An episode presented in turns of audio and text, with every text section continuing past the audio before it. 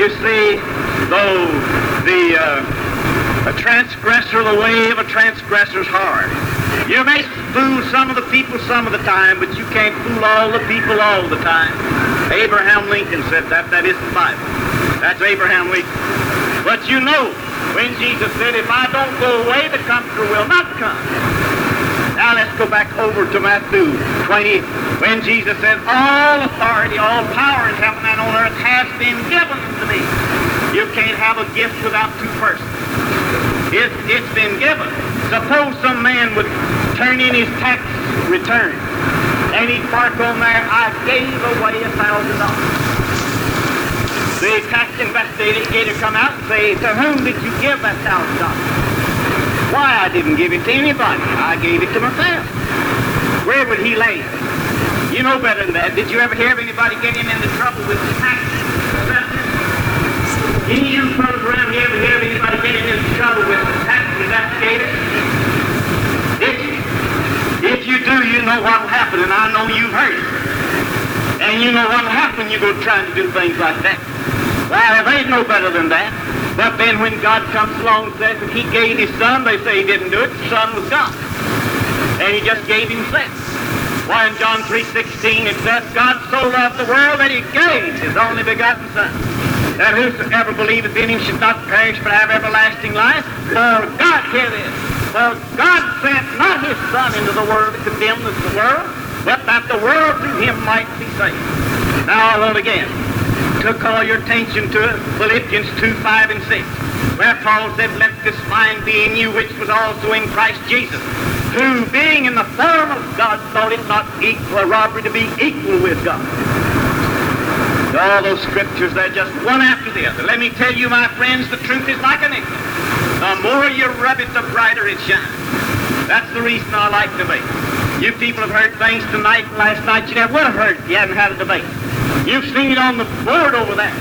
You don't hear your preachers talking about there three that bear record in heaven. Why, he tried to reflect on that last night and said, you know that's doubtful. Well, I don't know any such thing. He thought it was scripture they did in 1914. Of course, he wasn't in the world in 1914. But there is one of our preachers by the name of Mr. Wells over here at Pensacola, Florida, who can make rings around this man, and he, he was here then. He was here when they got the revelation got it from heaven. God told them, now listen, there's just one person in the Godhead. But he let people go for almost 2,000 years believing there were three. And then came to them and told them that there are just, is just one. Now you can see, my friends, there isn't anything to that stuff. That he's trying to, and he says that he was made in his image. I've already noticed that. He was made in the image of God, not in the image of cherubim as he would have you think, but in the image of God. God is a person. The first chapter of Hebrews, the fourth verse, calls him a person. That Jesus was made in the likeness of his person. And then we have the pronouns. The person, the pronouns is referred to the Holy Spirit. And the Holy Spirit is the person. And Colossians 2 9, and Jesus is the in him dwelleth all the fullness. And that word fullness means all the power all the glory of the Godhead. If there weren't more than one, that, that statement never would have been in the Bible. Moderators, ladies and gentlemen, it can be a pleasure for me to have this opportunity of coming here tonight to affirm this proposition which you have heard read. These propositions were written by the opposite side we had nothing to do with the writing of them. We've given them every point all the way along. They've had every point in favor of their own way. If I had written them, they wouldn't be as awkward as they are. They would embrace the same thought. So therefore, we do not object to them. But they were not written by us. The affirmative always has the right these propositions, but sometimes they are not. Now, don't think that I don't believe this proposition because I believe it with all of my heart, but it is a little awkward. Now I'm going to read it to you and then I'll define it. Resolve that God eternally exists in three co-equal persons. That's the first part. God, we mean by God the Godhead, as is stated in the second chapter of Colossians in the ninth verse. When he said, And in him dwelleth all the fullness of the Godhead body. Exists, eternally exists. By eternally we mean everlasting. That there is no end. There was no beginning. And that God exists. That is, that he is a being. He is alive. He is alive at this time. He will ever be alive. In three, by three, we simply mean one, two, three. That's it. Co-equal, by co-equal, we, we mean they have the same authority, the same rank, and etc., as we say about any other. Persons, by persons, we mean animate persons. By persons who are intelligent, the very uh, being of God and his work shows intelligence. So we mean that person, not inanimate objects, but live persons.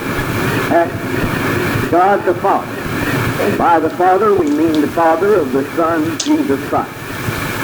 The Son, we mean the, the Jesus Christ, the one that was born into the world. The one of which the Bible says in Matthew 25, 31, that he is set upon the throne of his glory when he comes. And the Holy Ghost, for the Holy Ghost, we mean the equal person in the Godhead who brought the message of salvation to the people in the beginning. That is, the first sermon was ever preached was preached by the direction of the Holy Spirit. The first sermon in the name of Christ and all through that everything was inspired by that. So that's my definition of that. That's what I'm affirming tonight. Now, last night after we had dismissed, uh, Mr. McGee came over to me and said that I said he was a false teacher. Did I want to take it back or stand by? Of course I didn't want to take it back. If I had, I wouldn't have said it in the first place. If I didn't believe he was a false teacher, I wouldn't be debating you. I wonder if he thinks that I'd be debating with the truth. I have the truth. The truth is not uh, inconsistent. And so therefore, of course he's a false teacher. I wouldn't be here debating with. But he seems very much put up about that. He reflected on my integrity the night before we started by saying that I had said he was a false teacher. Now, the first night when he made his first speech, he said, and this is taken from the recording, so my opponent tonight denies Christ's deity. I'm urging you people to tell far and wide tonight that the so-called Church of Christ makes no bones about it. They deny the deity of Jesus. The next night he came back and said, if they do not deny the deity of Christ, then why, pray tell me why we are all here. I told him, thinking that he denied that he ever said that. Had to play the tape back to get it. Here it is tonight, just what he said. He becomes very much hurt and assumes a martyr complex because I say he's a false teacher. Yet he can tell things that are false about us. He can get up and say that we do not uh, believe in the deity of Jesus Christ when that isn't a word of truth in it, not even a syllable of truth in it. But he has no apology whatsoever to make for that, but becomes very much offended because somebody would insinuate or say that he's a false teacher. I never saw a worse one in my life, and I've seen a lot of them. So I have nothing to take back on that when he gets ready to apologize for the untrue things said about the Church of Christ. And he said, I want you to tell it far and near that they make no bones in denying the deity of Christ. Satan in the Garden of Eden never concocted a more untruth than that. That's what he said about the Church of Christ. Yet he gets very much offended because I suggested that he's a false teacher, a thing which he is, and which I'm proving beyond a shadow of a doubt. Now let him prove that we do not believe in the deity of Christ, and then I'll apologize to him. Well, now to my proposition tonight. I'm going to start first verse in the Bible. I have said that there are three persons in the Godhead. Those three persons are co-equal. The first thing to do is prove that there are three persons. If I can't prove that, then there's no need to go to the next point, because I've lost it. Now I want to say again tonight to the people of the Church of Christ here that we appreciate your action and we want you to continue to do that. If you're attending this discussion and you're not a member of the Church of Christ, nor a member of the other church in this discussion either, we want you to know that the people who are doing all the carrying on do not belong to the Church of Christ. You never see that in the Church of Christ. We don't do that. We don't, uh, the truth doesn't need that sort of help. The truth will stand alone. And the speaker for the Church of Christ doesn't need hand clapping and amen and, and uh, laughing and all that like they did in Ephesus when Paul was talking before the worshippers of Diana. When Paul began to lay the truth before them, they began to shout and to holler and to squall and to clap their hands and to yell, and they did it for the space of two hours. What was the reason? They knew old Diana needed it. Paul didn't have the others around there doing that. And when Isaiah in 18th chapter first, uh, 18th chapter 13, when Isaiah was cutting the worshippers of Baal with the sword of the Spirit, they began to jump and to yell and to tear their clothes and to cry and all that. I, uh, Isaiah didn't have anybody like that. Elijah, I mean, had nobody like that. He didn't need it. The truth doesn't depend upon that. The truth depends upon God's Word. Anytime you see people shouting and crying and clapping their hands and laughing, trying to laugh an opponent down, they know their man's losing. That's the best evidence in the world. When Jesus went in to raise the daughter of Jairus, and he said that she's not dead, she sleeps, what did they do? Oh, they put up the yell and laugh in the scorn. Is that teaching from raising the daughter from the dead? Of course not. So we just don't believe in that. Now with the first verse in the Bible. That's Genesis 1-1. There the Bible says, in the beginning God created the heavens and the earth. There you've got the Father. In the beginning God created the heavens and the earth. And the earth was void and without form. And the Spirit moved upon the face of the water. You've got number two there. The Spirit moved upon the face of the waters. Then after God had created those things, he had done it by Jesus Christ. I call your attention now to John, the first chapter, the first two, three verses. It says, In the beginning was the Word, and the Word was with God, and the Word was God. The same was in the beginning with God. And all things were made by him, and without him not anything was made that was made. The Greek Westcott and Hort Greek New Testament says, and without him not one thing was made that was made. There's the number three in the Godhead. So that we have established beyond the shadow of a doubt that we have three. We have God, we have the Spirit moving upon the face of the waters. We have Jesus Christ, the Word that by him all things were made. And then we turn down to the 26th verse, and we hear God after he created all the things. He said, now let us make man. To whom was he speaking? My opponent last night shocked the intelligence, I suppose, of about every thinking person by saying God was talking to the cherubim. Why, he called in a group of cherubim. And he got them around him and said, now let us make man. What did they have to do with what God made? The Bible doesn't say he made it by cherubim. He said it made it by Christ. But my opponent was trying to get out of a hard place, and his uh, members couldn't laugh him out of it, so he said, now, that was a group of cherubims that he was talking to. And then when he had said his say on that, and I always have a, a way of sort of letting a fellow talk quite a bit, and then when he talks a while, he just cut his head off. So I let him talk about his cherubims a while, and I said, yes, but God went on to say, and let him make it, make it, let us make him in our own image. Now, which one of the cherubims did man look like? You didn't answer that. Did he make him in the image of the cherubims, or did he make him part in the image of the cherubims and part in the image of God? Well, we've got that there, that there were more than one in that because God said that. Then we come over to the, uh, the third chapter, the 22nd verse, and we hear him again when he uses that expression. And behold, the man has become as one. As one who? As one of us. You can't say that unless there are more than one there, and it's not cherubims either. He hadn't become as the cherubim. He had become as one of us to know good from evil. Now that language could not apply to anything but God. He has become as one of us. Not as he said in the first night, he's become one of us. He has become as one of us. Now I want on the uh, screen, I want the chart. There are three that bear record to heaven. I want to keep that before the people. I want you to see. In my proposition tonight, I'm saying that there are three persons. And so we'll take that. But there are three that bear record in heaven. How many? The Bible says three. My opponent says that's not so. He even went on to say the first night that uh, the scholar that taught he is, he knows that's doubtful. Well, I don't know it. I haven't learned that much, not even from him. That's the Bible. The Bible says there are three that record in heaven. The Father, the Word, and the Holy Ghost. We've got the Father, we've got Jesus, we've got the Holy Ghost. The Bible says that's three. Well, the Bible wouldn't even have to tell us that. We could count to three, and we'd see when he named them that they are three. But unless somebody couldn't count, the Bible says the Father, the Word, and the Holy Spirit, and he says that makes three. Well, it does. These little children know that makes three. And then he said, and these three, these, how many? These three are one.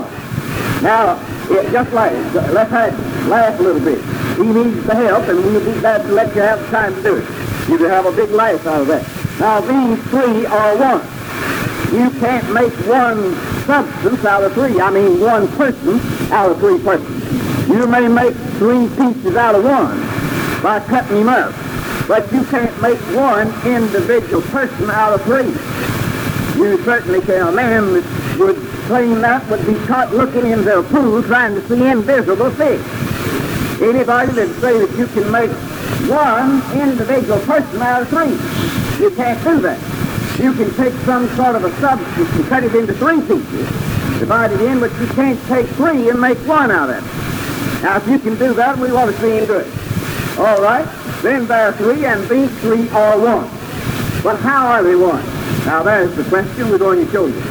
The Bible says that Jesus Christ in the 17th chapter of John, the 20th, the 21st verses, and the 22nd, he says, Neither pray I for these alone, but for all these who shall believe on me through thy word.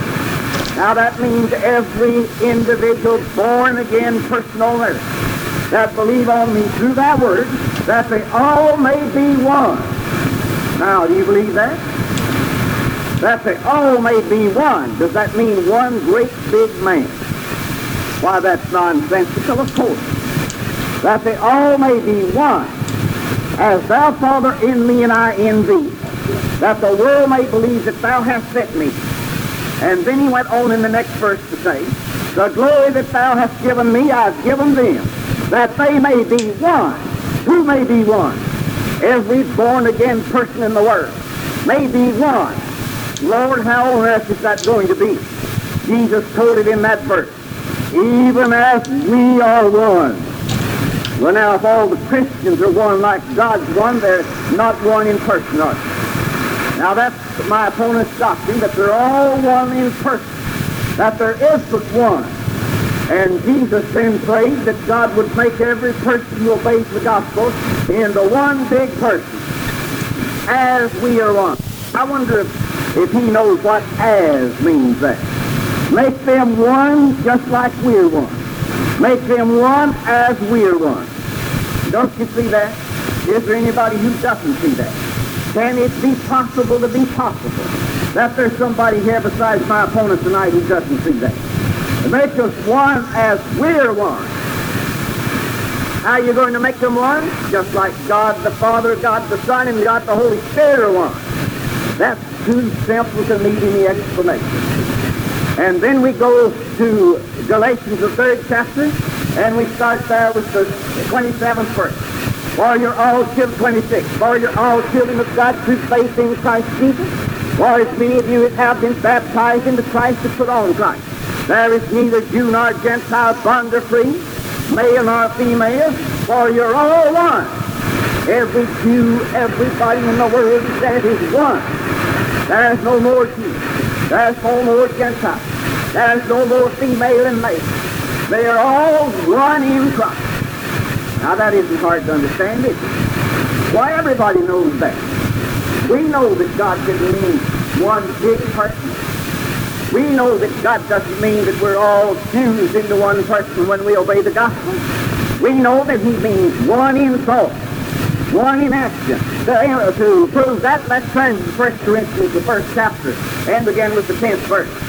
There Paul said, I beseech you, brethren, by the name of our Lord Jesus Christ, that you all speak the same thing. That there be no divisions among you, but that you be perfectly joined together in the same mind and in the same judgment. That's the way we're one. That's the way the Father, Son, and Holy Spirit are one. But another verse on that. I call your attention now to Ephesians 2.15. And there Paul says, having abolished in his flesh the enmity, even the law of commandments contains its ordinances for to make of the two one new man, so making peace. Now Paul says that, that when Jesus Christ died, that he made Jew and the Gentile all one man.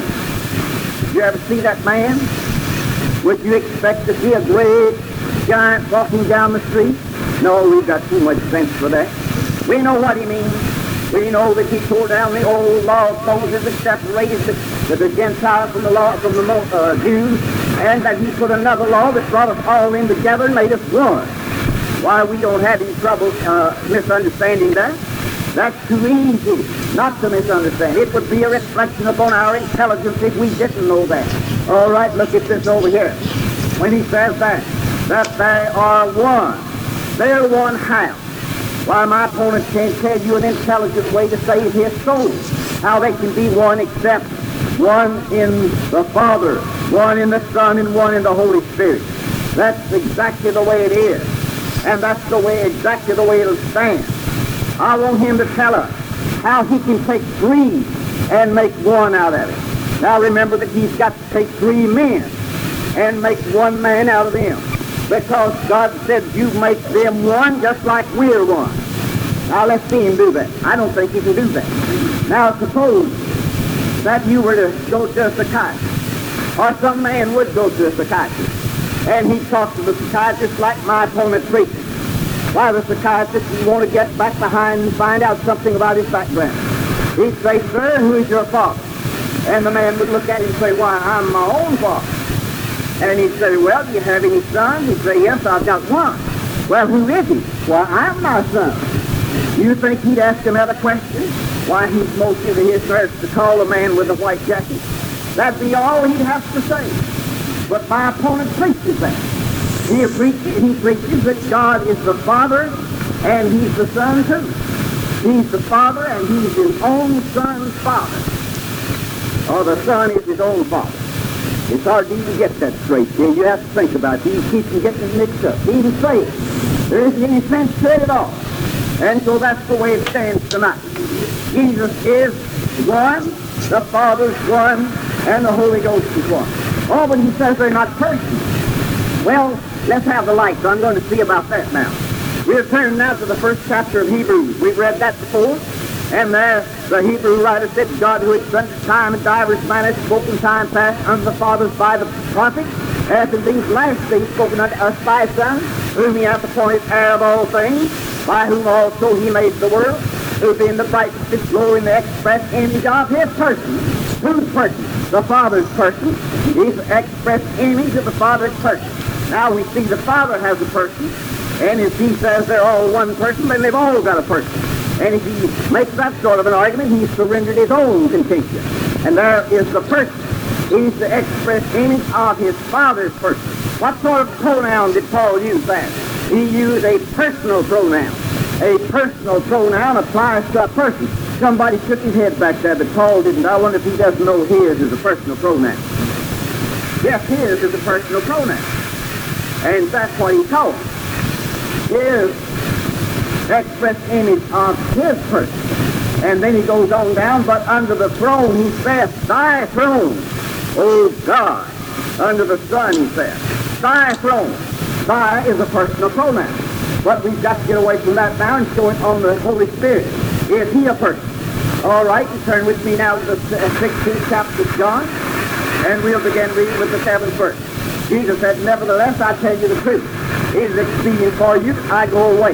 For if I go not away, the Comforter will not come unto you. But if I depart, he, person, will come unto you. And when he, person, is he, person, will reprove the world of sin, of righteousness, and of judgment.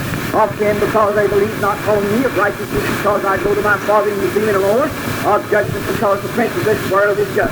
I have yet many other things to say unto you, but you cannot bear them now. Howbeit, when he, not it, but when he person, the Spirit of truth is come, he'll bring all things to your remembrance, whatsoever I said unto you.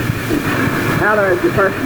Now I want to start where it says, uh, talking about the three in the Godhead, not John 1 7, but where it says, talking about, I'll praise up then because they believe not on me of righteousness, because I go to my Father and you see me the Lord, of judgment because the prince of this world is judged. I have yet many other things to say you, you cannot bear them now. Howbeit, when he, not it, but when he person, the Spirit of truth is he will bring all things to your remembrance, whatsoever I said unto you. Now there's your person.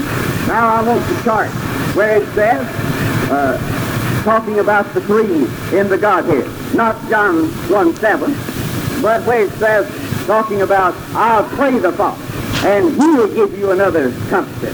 We'll talk about that. I'll pray the Father, and he person will give you another comforter. I is the first person singular. I refers to a person too. The first person singular. I will pray. Pray is a transitive verb. Father is the object of the verb. And he, Father is the antecedent of the pronoun he. And he is a personal pronoun. Means he's talking about a person. He will give you another comforter. The comforter there is the Holy Spirit. It's not the one that had been, Jesus. It's another. Even the Spirit of truth, whom the world cannot receive because it neither knows him, not knows it, but knows him, a person, and says, doesn't see him. Now there are your three persons, right there in that verse. Just leave it on a little while and let everybody see it. There are your three persons. You do not use personal pronouns so loosely like that if you know the English language at all. That refers to a person.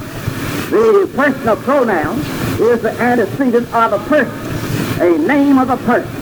And we've got it there. I want him to analyze that. I want to just leave that on there. And let my opponent analyze it. He never has. So again tonight, for the third night, I've proved beyond the shadow of a doubt that there are three persons in the Godhead. What did my proposition say? My proposition said that they are everlasting, eternal persons. And that, of course, he'll not deny that they're everlasting. Because God is forever and ever. Is the everlasting God. And we prove that. Prove that beyond the shadow of a doubt. Who, my friends, can deny? Then he'll have to go back on the English grammar. He'll have to show that those personal pronouns do not refer to a person. That they refer, refer to something it isn't a person. He's made a play upon you can't read where they're persons. He even said one night that if I could show where they were persons that he joined the Church of Christ. He didn't know enough about the Church of Christ not to know you can't join. Join the Church of Christ. Well, I've shown they're persons. Of course, we don't want him to join. We'd be glad to have him obey the gospel. But the Lord would have to do the adding whether he wanted him or not. That would be up to the Lord. We take him, however, if he obeys the gospel. Now, I know that that's plain. That you have the three persons of Christ. And my proposition says they exist. And Jesus Christ said that the Comforter will be with you forever. What is the Comforter? Turn to John, uh, to John 14, 26. And when the Comforter, who, which is the Holy Ghost, whom the Father will send in my name, who said that? Jesus Christ was the first person. But Jesus said the Comforter, which is the Holy Ghost, the second person there. Well, who else, Lord? Why, whom the Father will send. The Father's going to send what? The Father's going to send the Holy Ghost. Is the Father going to send himself? Why, no. We don't talk about things like that. Why, if you were to talk about somebody sending somebody somewhere, you'd never hear a man say, I sent myself to Indianapolis. Now, wouldn't that be something? I've got to get up in early in the morning and send myself to Indianapolis. What would you think of a man talks like that? Or somebody say, well, did you know that so-and-so sent himself over into Kentucky last week? You talk about ridiculous absurdity. That's it. Oh, I sent myself down to Tennessee the other day. Or, you know what I'm going to do next week? I'm going to send myself over somewhere to preach. Now, that's the way my opponent preaches. He's going to send himself somewhere. Well, he said, no, I don't say that, but you've got to say it. Now, God is an intelligent being. God doesn't talk like that. Words are vehicles that carry ideas. And you can't mix words up like that. Jesus said that God sent not his Son into the world, or John. God sent not his Son in the world to condemn the world, but that the world might be saved by him. Who sent him into the world? Oh, he sent himself. And the Bible says that God so loved the world that he gave his only begotten Son. Gave him.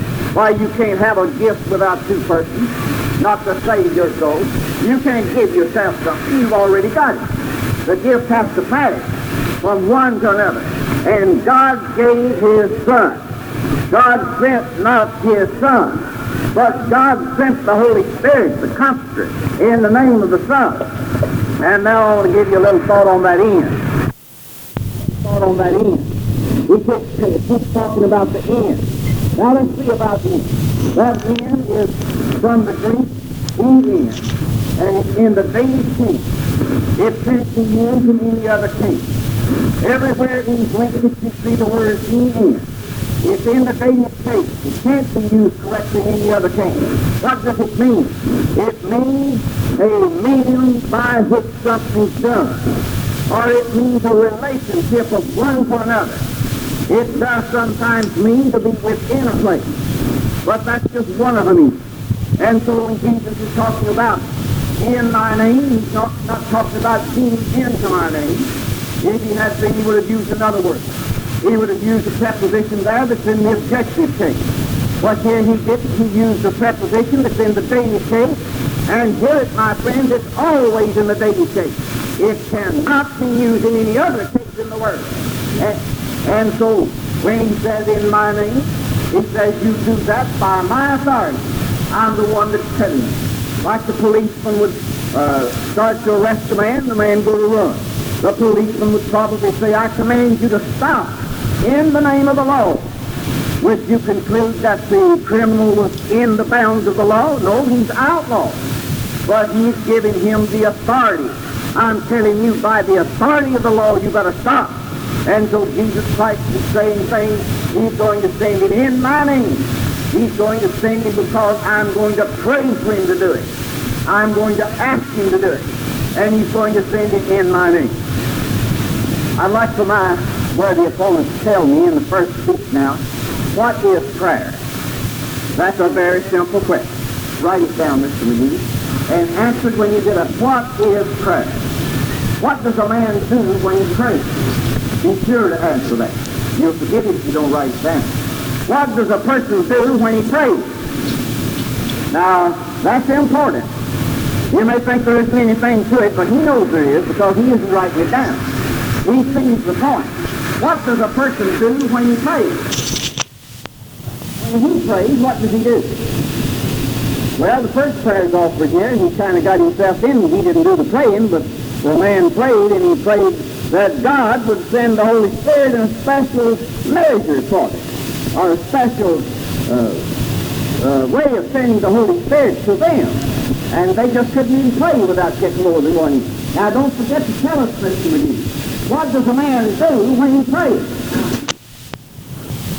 Honorable opponent, honorable opponents, moderators, ladies and gentlemen. Let me begin by wishing you all a very happy St. Patrick's Day.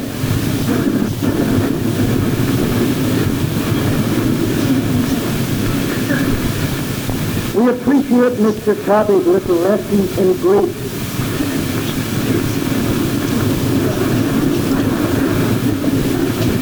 But may I remind him that our Lord was crucified under Hebrew, Greek, and Latin? Maybe his interests have been, Christ's interests, I mean, have been equally detrimentally affected under Mr. Toddy's Greek. I think such is the case. The proposition I would like to remind you is this that God eternally exists in three co-equal persons. Notice, if you please, co-equal persons. I know I don't have to break that down to this intelligent audience. You already know the meaning of the word co-equal. So the proposition is that God eternally exists in three co-equal persons, God the Father, God the Son, and God the Holy Ghost. In other words, neither is greater than the other. They are equal. Now, if Mr. Help me would let us have slide number 12.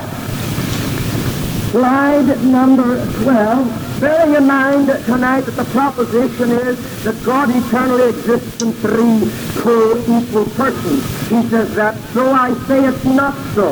Let's have the slide. I go unto the Father, for my Father is greater than I. Does that sound like two co-equal persons? I go unto the Father, for my Father is greater than I. Mr. Toddy, if I were you, I would select those slides. I would pick my proof text, a little bit more carefully. Think of it tonight. He's facing you as a congregation. How grossly he underestimates both your intelligence and your ability to read. He stands here and says that God eternally exists in three co-equal persons. When already he has flashed the screen, just slide on the screen half a dozen times, my Father is greater than I. Co-equal indeed, but the Father is greater than I. All right. Let's read Mark 13 and 32. And I want you to remember and keep in mind that Mr. Toddy believes that the three members of his Trinity are co-equal. They are eternally co-equal. Mark 13, 32 the Son is the speaker. But of that day and that hour knoweth no man. No, not the angels which are in heaven, neither the Son, but the Father. Mr. Cobb is defending the proposition that God eternally exists in three co-equal persons. I have just read in your hearing the Son confesses there's something eh, which the Father knows and which he as the Son does not know. How co-equal are they? When the Father, divine person number one, knows certain things which the Son, the co-equal Son, divine number two, doesn't know. Will he tell us tonight that they are co-equal in knowledge? All right, turn again to Matthew chapter 24 and verse 36. Matthew chapter 24 and verse 36. But of that day and hour, the time of the second coming of the Lord, but of that day and hour knoweth no man, no, not the angels of heaven, but my Father only. Jesus said only the Father knew the time of the second coming. Only the Father knew. That means that not only did the Son not know, but according to Mr. Toddy, divine person number three, the Holy Spirit, he doesn't know either.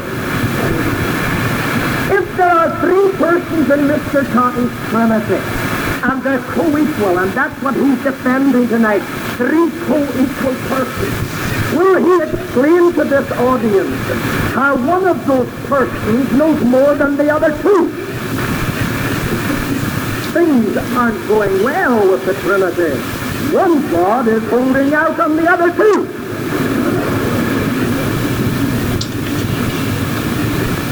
Co-equal. Mr. Toddy, you told this congregation something which you may have thought was true, but certainly was very far from the truth. You told them I was embarrassed after I signed the proposition number one, agreeing to defend the supreme deity of the Lord Jesus Christ. I'm not embarrassed. Never was. Don't expect to be on that proposition. I'll defend it anywhere and against anybody. But let me tell you something. In proposition number two, you're sitting off more than you can chew. And you're already beginning to regret it. And let me tell you something, you'll never debate again with anybody on this proposition that God eternally exists in three co-equal persons. You'll never do that again. Not when the Bible says my Father is greater than I. Not when the Bible says that only the Father knows the time of the second coming. Now you challenge me to debate you again on proposition number one, this time in Indianapolis, that Jesus is the supreme deity. That I gladly accept it. Now I dare you I dare you to debate me at the same time on this second proposition. In Indianapolis, tell the people if you can that there are three co-equal persons in the Godhead. All right, Matthew chapter 12. The 12th chapter of the Gospel according to St. Matthew. Verses 31 and 32. Wherefore I say unto you, all manner of sin and blasphemy shall be forgiven unto men, but the blasphemy against the Holy Ghost shall not be forgiven unto men. You better be very careful and never blaspheme the Holy Ghost. And it's the unforgivable sin. Now verse 32. And whosoever speaketh a word against the Son of Man, it shall be forgiven him. It shall be forgiven him. But whosoever speaketh against the Holy Ghost, it shall not be forgiven him, neither in this world, neither in the world to come. Mr. Toddy says he has three co-equal persons. Equal in power, as another creed says, substance, and in glory. What sort of a co-equality is there in this heavenly committee of his? when you can blaspheme divine person number two, the Son, with impunity, or at least knowing that you can be forgiven. But if you blaspheme divine person number three, the Holy Ghost, you will not be forgiven. Where is the co-equality there? If the Son is co-equal with the Holy Ghost, wouldn't it be equally serious to blaspheme either of them? praying, Mr. Toddy wants me to define prayer. In John 17 and verse 9, we read a little about prayer. John 17 and verse 9. The Son says, I pray for them. Thus we have the Son praying to the Father. Now, Mr. Toddy is here defending the proposition that God eternally exists in three co-equal persons. Co-equal persons. Yet we have the Son praying to the Father. Are we to believe that this is one God praying to another God? Can he produce anything in the Word of God to show us where the Father prays to the Son? Why not? If they're co-equal. If they're co-equal, it's all right for the Son to pray to the Father. All right, so he prays. Also, if they're co-equal, wouldn't it be all right for the Father to pray to the Son? Let me tell you, it's not an equal to engages in prayer. It's a dependent. Did you hear that? It's somebody who needs help. Mr. Toddy's ludicrous conception of God visualizes one God praying to another God. And as I said the other evening, once a God begins to pray to another God, he ungods himself. I know any God who needs to pray himself can't help me. I'm going to pass him up and go to the one he's praying to. Three co-equal persons. I'll stick you with it, Mr. Toddy, indeed. All right, we're not through. We've got lots of ammunition. I've got so much ammunition tonight that I've no time to talk about personality. I've got no time to slam anybody here tonight. Of course, maybe I'm feeling extra good because of St. Patrick's Day.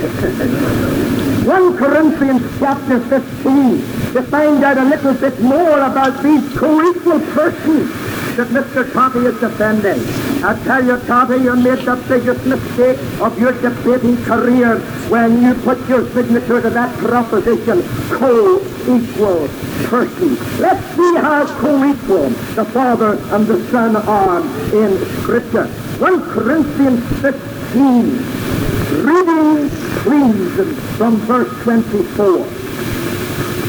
Then cometh the end when he shall have delivered up the kingdom to God, even the Father.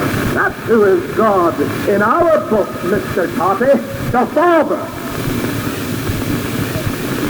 And he shall deliver up the kingdom to God, even the Father, when he shall have put down all rule and all authority and power.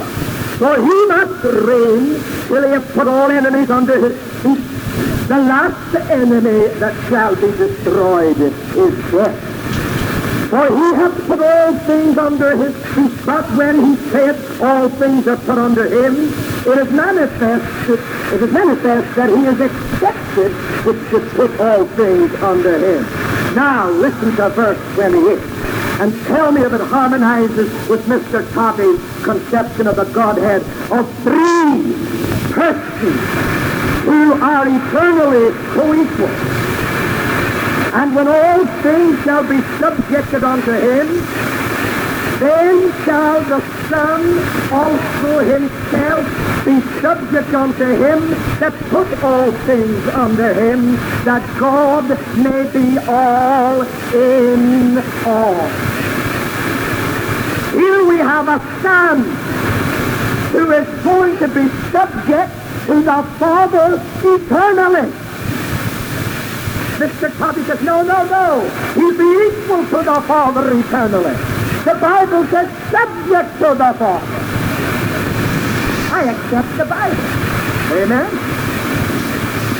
Mark 14 and 36. Mark 14 and 36. Another verse in connection with these co-equal persons. He asked the other night and maintained we didn't answer his question. What was meant when Jesus in the garden said, not what I will, but what thou wilt? All right, Mark 14, 36. He said, Abba Father, it's the Son addressing the Father. All things are possible unto thee. Take away this cup from me.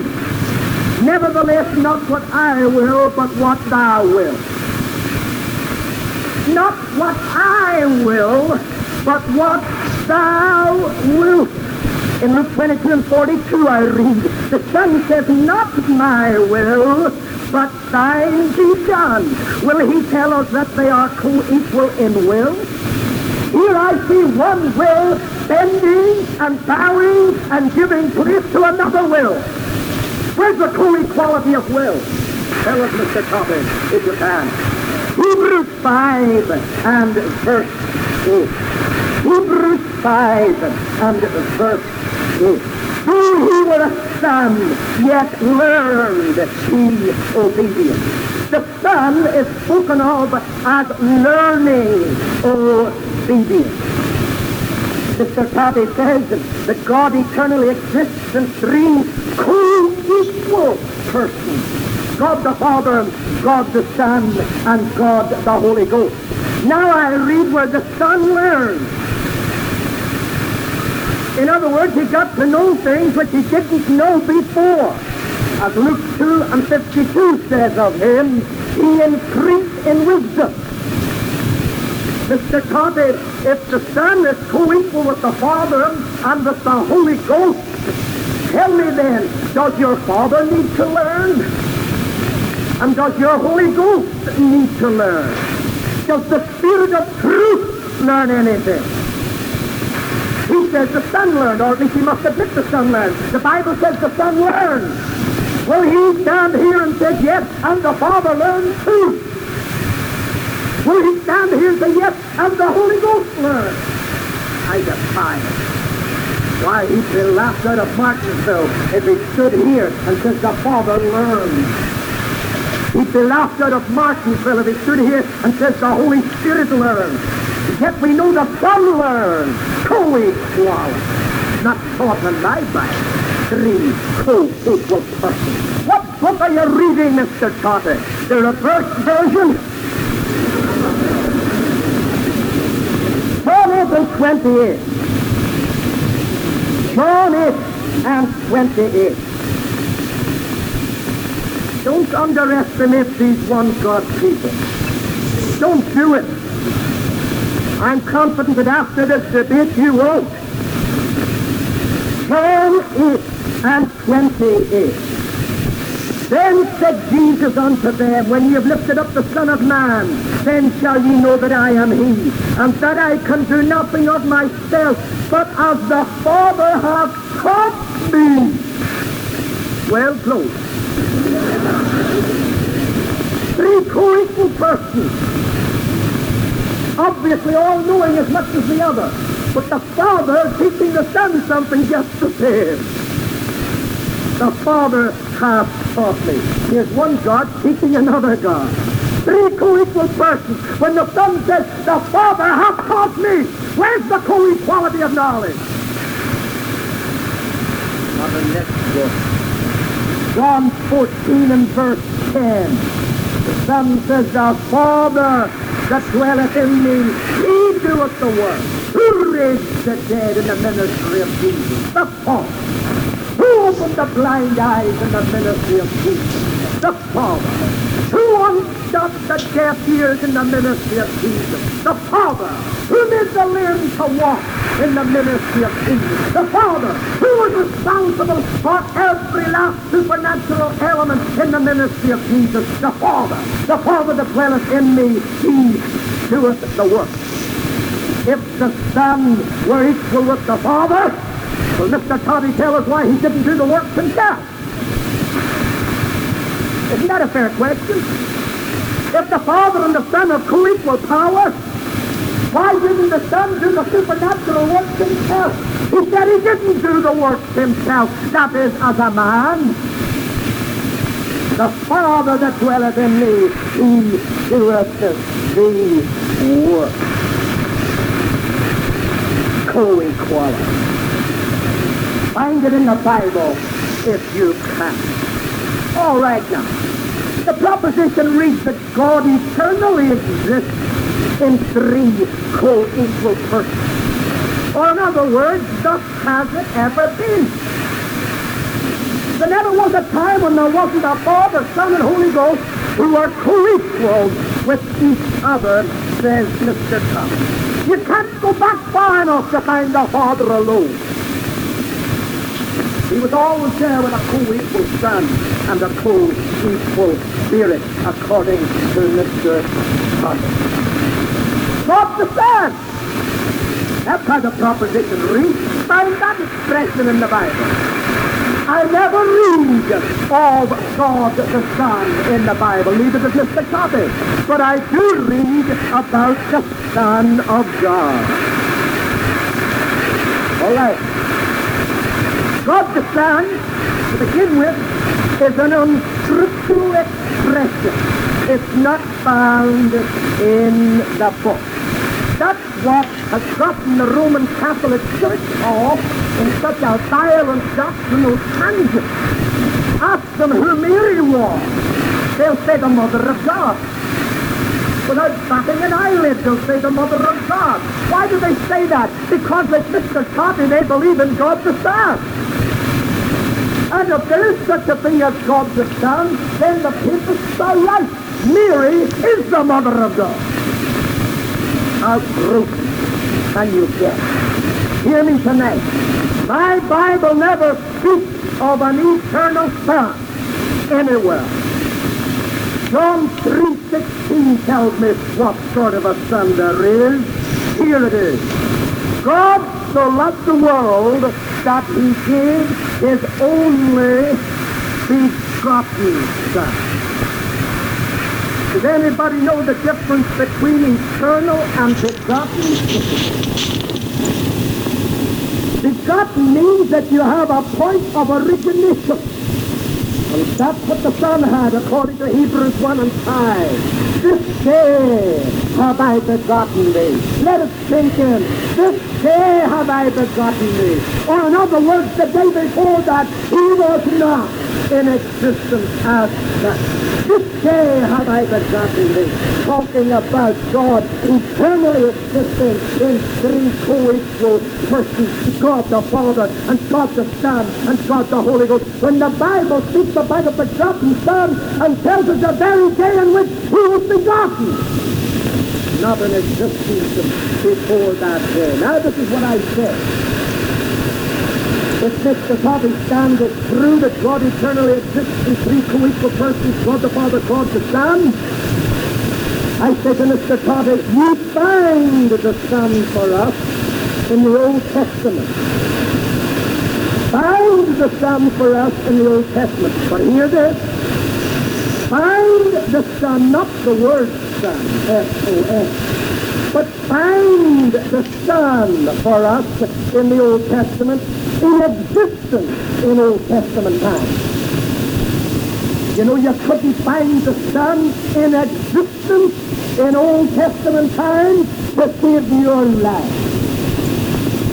If he eternally coexists with the Father, that shouldn't be a hard job to do. You should be able to find him in many parts of the Word of God. All right. Quite a number of the epistles open with salutations. 1 Corinthians 1 3, 2 Corinthians 1 2, Galatians 1 3, Ephesians 1 2, Philippians 1 2, and they are very similar. They read like this. Grace be to you and peace from God our Father and from the Jesus Christ. Grace be to you and peace from God our Father and the Lord Jesus Christ. That affords any comfort for those who think there are two. I get letters, let me confess this, I get letters from my wife and sweetheart. But don't think I'm getting letters from two different women. She is my wife and she is my sweetheart. Jesus is my Father and he's also the Son of God. Now these salutations, the Apostle Paul, we will imagine for a moment, we'll perish the thought, was a Trinitarian of the caliber of Mr. Toppin, believing that God eternally exists in three co-equal persons, God the Father, God the Son, and God the Holy Ghost. Well, if Paul believed in three co-equal persons and believed the Holy Ghost was a co-equal person with the Father and the Son, why did he write these salutations and name two co-equal persons only and always leave the third co-equal person out in the cold? That's a fair question to ask. Why you know if Paul were a Trinitarian, believing it as Scotty believes it, he'd have to write grace and peace be unto you from God our Father, and from God the Son, and from God the Holy Ghost. Paul didn't mention the Holy Ghost in those salutations by name, and yet he did mention the Holy Ghost. You know, the Bible says God is a spirit.